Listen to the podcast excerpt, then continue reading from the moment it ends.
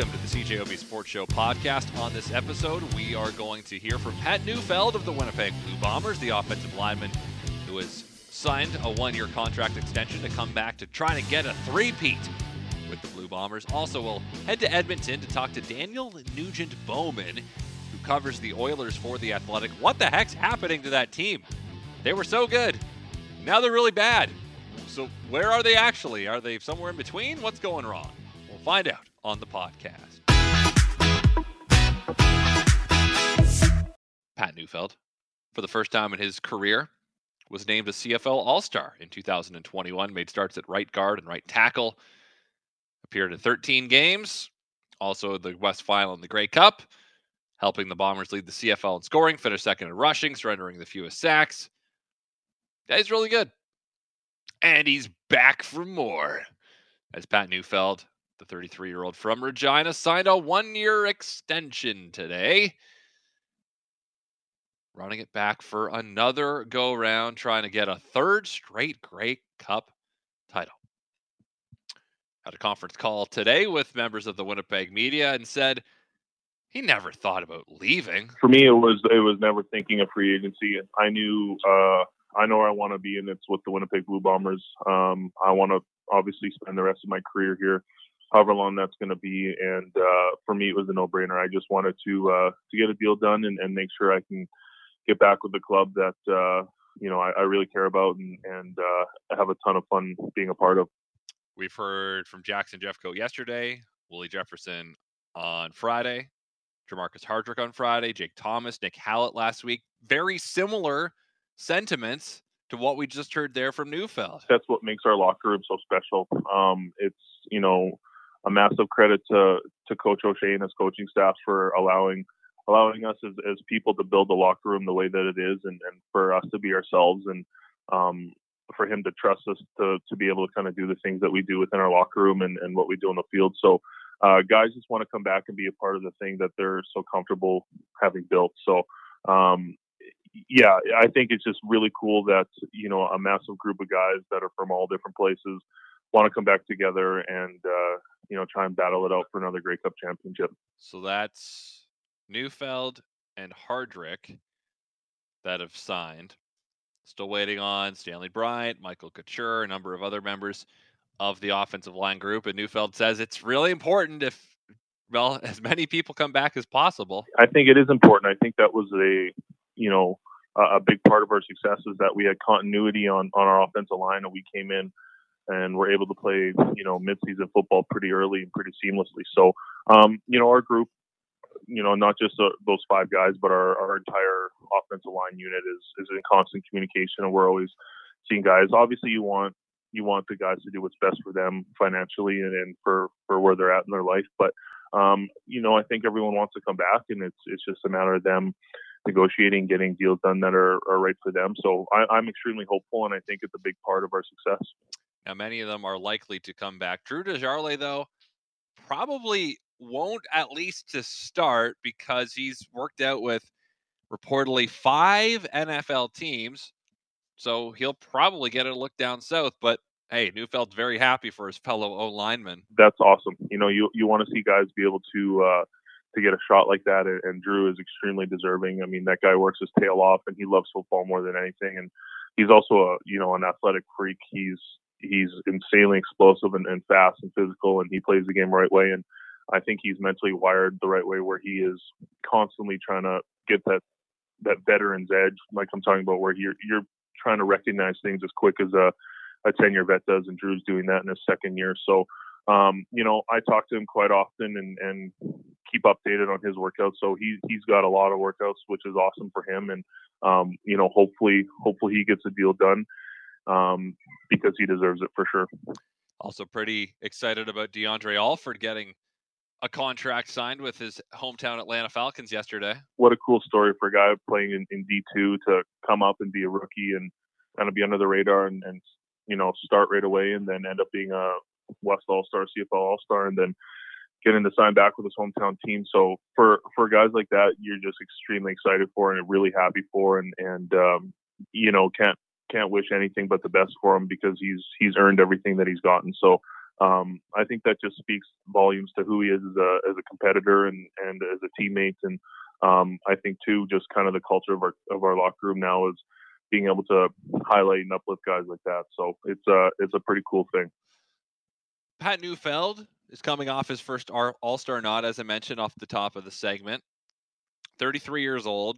It's not young, but he's still got a lot left in the tank, right? Does he still feel like he's at his best? So, you know, aging like a fine wine. So, um, I, I, think the older you get and the more live football you've been around, it's it's it's kind of a wisdom thing and it's uh it's a recognition thing. I mean, I was I was really lucky in my very rookie year um, to play with with Gene Makowsky with the Rough Riders, and I just was amazed at his his ability to kind of predict things that were going to happen before they happened. And I told myself I want to get to that stage in my career where, you know, I, I'm I'm not out there, you know, just guessing or just hoping something's happening. I'm I'm kind of dictating or reacting really quickly to what's happening. So um, I think I'm getting close. Obviously, um, there's a long ways to go to be a guy like his level or or Chris Walby's level or um, someone to that caliber. But um, playing a lot of football and playing for the same organization, I think, helps you uh, get to to that stage. He was also asked today how much longer he expects to play and if he's thought at all about retirement. I, I, I honestly haven't. It's funny. I have a discussion with, with my girlfriend Paul all the time, and um, it's it's so hard to say.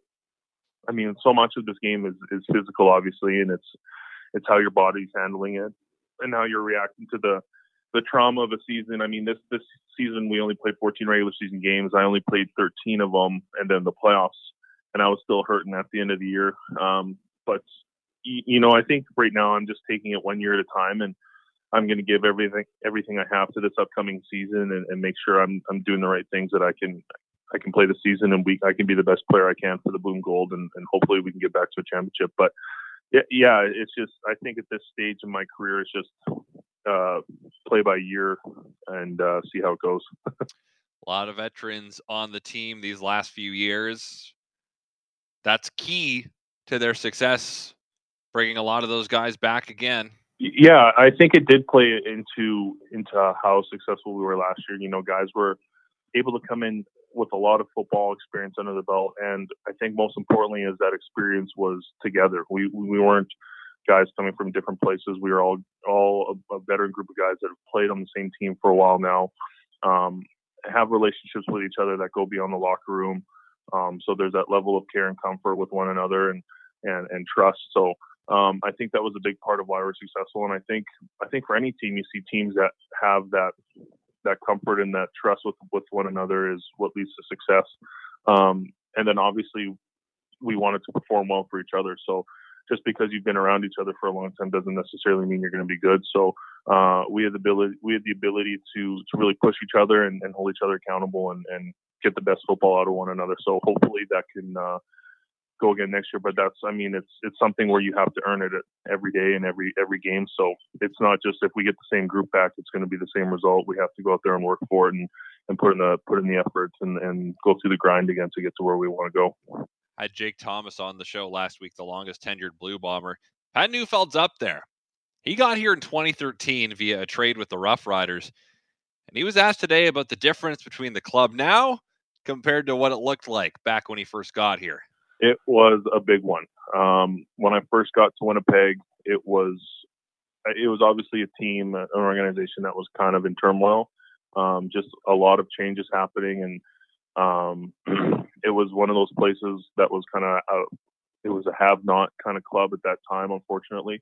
Um, I just remember coming into the locker room and seeing a, a, massive group of guys that were kind of coming in and out on, on workouts and, and practice roster was massive. And I think the club was just trying to find find guys that they could kind of build around. And um, you know, I was lucky that they saw a little bit of something in me, even though I, I wasn't playing at that time, and they they trusted me, and um, I, I ended up coming back. And then there was myself and Jake and, and Jesse who were around at 14, and um, we just kind of started building from there. And, then Osh had a had a vision and a direction. Same with Kyle, and and they just stuck to it. And it took some time, but um, I, I think it was just Osh and, and Kyle bringing in guys that they wanted to win the right way and with the right kind of people. And, um, you know, he never wanted a, a locker room that was uh, filled with egos or that kind of thing. But wanted definitely guys that love being teammates and, and cared about each other. So over time, we've been able to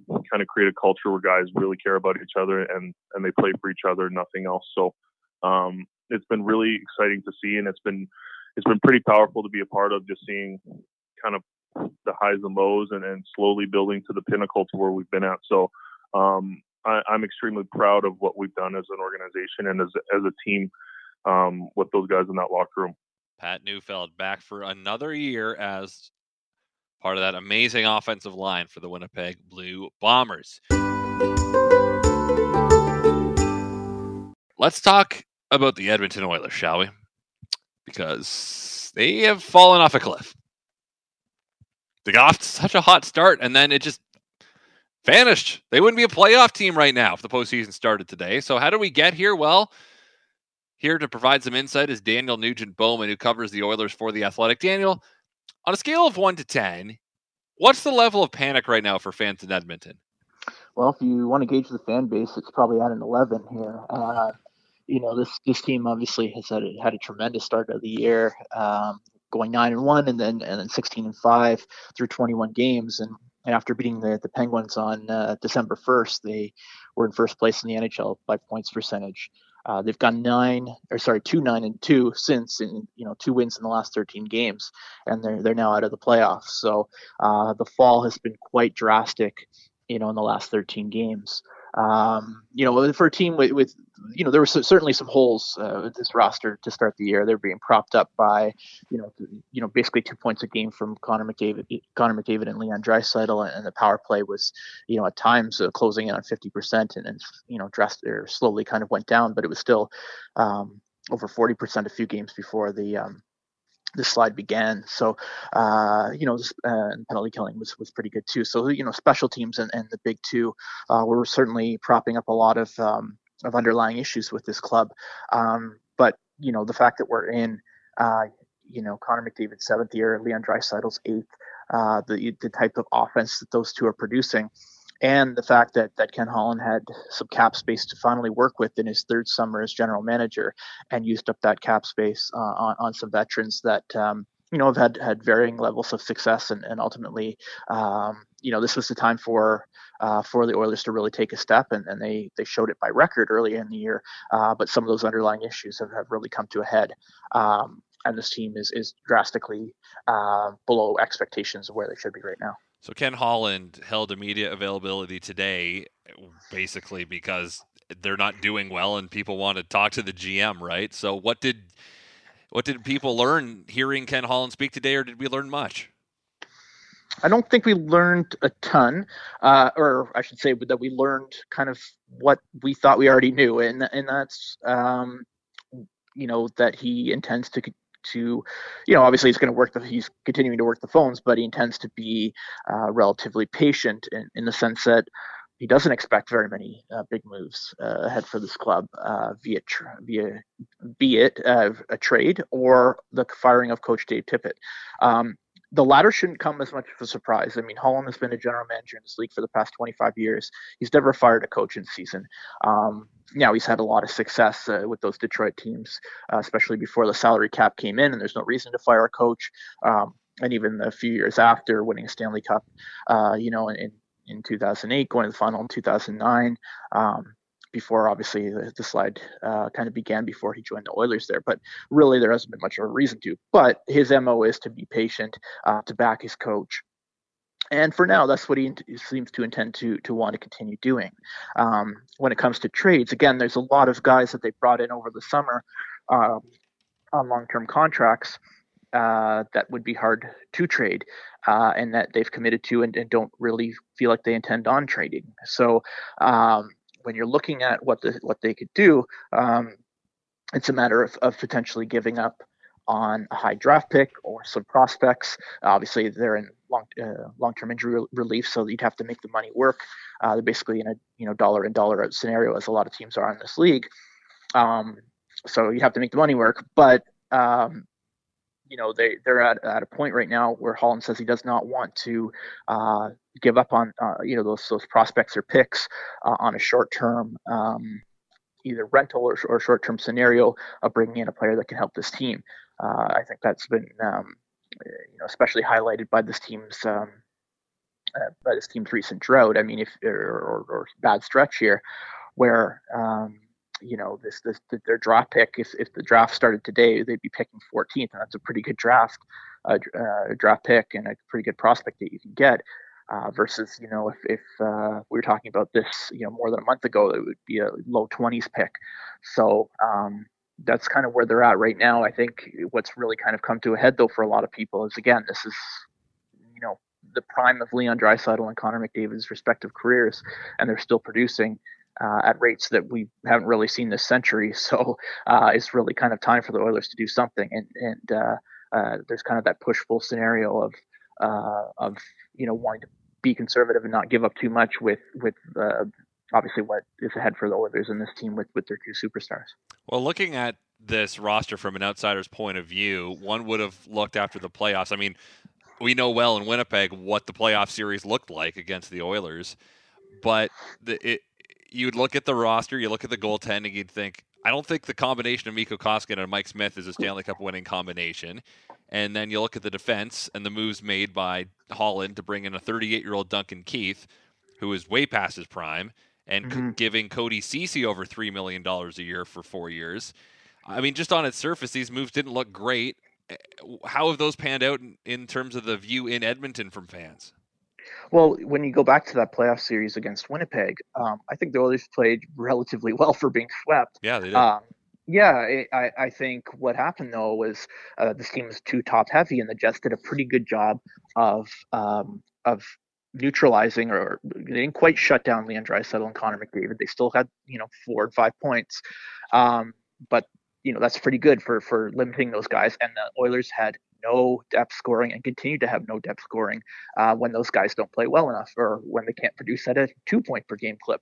Um, and then to, to illustrate your point on the goaltending, uh, you know, Connor Hellebuyck out goaltended Mike Smith, and uh, that's to be expected. Connor Hellebuyck is a Vezina caliber goaltending goaltender. Uh, Mike Smith, although he played very well um, last season, got in the Vezina Trophy conversation, finishing seventh. That was really his his first you know, um, great year in quite a while. Um, he's been a, a, decent goaltender over the years, uh, kind of having up and down success. Uh, but that was really the year he jumped out, and, and now he turns 40 in March. So bring him back on a two-year contract, although it did help them um, not have to pay, uh, you know, performance bonuses on on a second year. Uh, kind of wasn't the the kind of ideal play, I don't think, for for a lot of fans. Um, they did try to upgrade the position. Uh, it's been well known that they tried to uh, acquire uh, Darcy Kuemper out of out of uh, Arizona before Colorado swooped in and got him. But they still have to find a you know a taker for for um, for Mikko Koskinen, and obviously they haven't been able to do that. So when you couple um, you know Smith getting hurt again and Koskinen having to play a lot of games, that's where Koskinen's um, uh, kind of downfall has come here in Edmonton. He's been all right when he's been able to kind of uh, when the two goaltenders have worked in tandem, but when Smith has been injured, which has now happened in a couple of years, uh, Koskinen uh, has really faltered. So you combine that with with giving up. Um, you know, they had the the unfortunate situation where uh, they were banking on you know Adam Larsson to come back, and, and Larsson ultimately chose to sign with Seattle. Uh, and then they had to pivot and, and uh, and get uh, Cody Ceci, who's been all right, um, but he's a you know second pairing at best defenseman. Uh, Duncan Keith, as you mentioned, uh, he's been okay too, but again, um, he's a, a second pairing defenseman at this point of his career. He's looked very bad when um, Darnell Nurse has been out of the lineup, and he's had to elevate into that you know number one, essentially that number one role on the left side, uh, but has been okay when when um, he's played behind Nurse. So uh, to have Duncan Keith on the in the lineup uh, at the full price because they didn't get Chicago to retain any money in that trade uh, has prevented them from doing some other things um, in terms of adding more players. So um, there, yeah, there are some holes. I there are some some moves I think that, that fans can question with the what the general manager has done over the offseason. Um, and it's all kind of I, I would say coming to a bit of a head here, especially in the last uh, you know 13 games, five weeks or so. I've read reports that a number of teams are kicking the tires on Evander Kane, who is an unrestricted free agent right now. The NHLPA has filed a grievance on his behalf for how he was placed on waivers and dismissed from the Sharks. Also heard today that the Oilers are one of those teams kicking the tires. Is there any chance that he signs there? I think there is. Yeah, I think there's a decent chance. Um, you know, Holland uh, has had a um, had a track record of, of of kind of getting reclamation projects uh, over his time in, in, in, Detroit. I would say that um, uh, the kind of the uh, the fit in terms of an on ice um, perspective would be appropriate here in terms of of of Kane being a top six winger that they desperately need, uh, being a physical player and a bigger player that they desperately need, and and somebody who could put the puck in the net and maybe play alongside, uh, you know, either Leon Draisaitl or Connor McDavid. Obviously, there's a lot of these off ice issues uh, that um, are something that you really have to think about when you're a general manager and, and trying to bring in um, or make a move to bring in a player like that. Um, the COVID uh, I mean, the, the, the recent stuff, uh, the last two being, you know, the COVID, uh, faking a COVID uh, vaccination card. I mean, that's that's a huge thing. And, and then a couple of my colleagues at the Athletic, you know, reporting that um, uh, while he was in quarantine, uh, supposed to supposed to be in, in quarantine and COVID protocol, he traveled to Vancouver during, you know, during the holidays there. So, um, you know, those are two major strikes, and and something you again you know, I don't know if I'd want to do if I were general manager in that uh, situation, given that all the kind of uh, demands on, on, public health workers uh, during the during a, a, global pandemic. I think it's you know there's some bad optics there, but in terms of you know the hockey side of things, what the Oilers would, would need, I can understand why why Holland would uh, want to at least make some inquiries to uh, to Kane's agent. Uh, Kane is in basically a situation where he has no leverage here and uh, getting a you know very short term contract, be it uh, you know the end of this year or, or maybe uh, you know even into next year uh, for for very low salary is something that uh, would probably excite you know a lot of teams, but uh, again, it goes back to some of those optics issues and what you'd want to do if you're a general manager, and there's certainly some some question marks there. Get you out of here on this, Daniel. What are your expectations for the rest of this year? Where do you think the Oilers end up well, we'll not look at the playoffs, but how do you figure they'll end up finishing the regular season here? Will they make the playoffs? Are they going to be a, a higher seeded team? What do you think? I think they'll make the playoffs. Uh, I think there's just too much high end talent on this team uh, and too much pressure on the you know the general manager and the coaching staff and, and everyone around here to to to to miss the playoffs. I, I think um, they're not as good as they were to start the year, as I've kind of uh, illustrated um, you know, they're not a nine-one team; they're not a sixteen and five team, but they're not a, a, team that that should win two out of out of thirteen games very often either. So they're obviously somewhere in the middle. They're outside the playoffs right now, but they still are in a, in a division where you can capitalize. I don't think they're going to catch Vegas. I, I think it's a long shot now that they'll they'll catch Calgary, but they still could catch even um, even Anaheim for third, and, and, and you know, which which which would which would create a a much uh, much interesting um, you know series between Edmonton and Calgary if that were to happen. But you know, I I think there's a real chance they could still finish third in the Pacific, and uh, I, I, you know a wild card spot is definitely in the mix. But obviously, when you can't get a divisional seed, you got to look over to the other side, and you know teams like Winnipeg uh, are there kind of uh, to to uh, wreak havoc on on you know your your plans too. So um, I think that's the desirable um, spot for the Oilers would be to get into the into the Pacific mix, and and I think you know giving having this time off, they they basically have one game in two weeks with with uh, kind of the COVID situation here. Um, and, and uh, getting games postponed and, and whatnot uh, could be a, a real blessing for them. Um, and, if, and if Holland can aug- augment this team with a couple of, of trades in the coming weeks, uh, I, I, think they, they probably have enough in them to at least get into the playoff next year. Daniel, appreciate your time as always. Uh, have yourself a, a, great rest of the year. Stay safe, and perhaps if the Oilers do end up doing some flashy things, we'll have you back on the show in a few months. All right. Thanks, Christian. Thank you. Well, thank you very much for listening to the CJOB Sports Show podcast. If you like what you heard, guess what? You can hear more every weeknight on CJOB from 6:30 to 9 p.m. Of course, that is when the Jets are not playing because if the Jets are playing, then I don't have a show, but I'll be part of the pre and post game coverage anyway. Thanks again for tuning in. Subscribe if you'd like. We're available on iTunes and other places, I'd imagine. So farewell until we meet again. And thanks for all the fish. So sad that it should come to this. We try to warn you all but share our intellect, which might explain your disrespect for all the natural.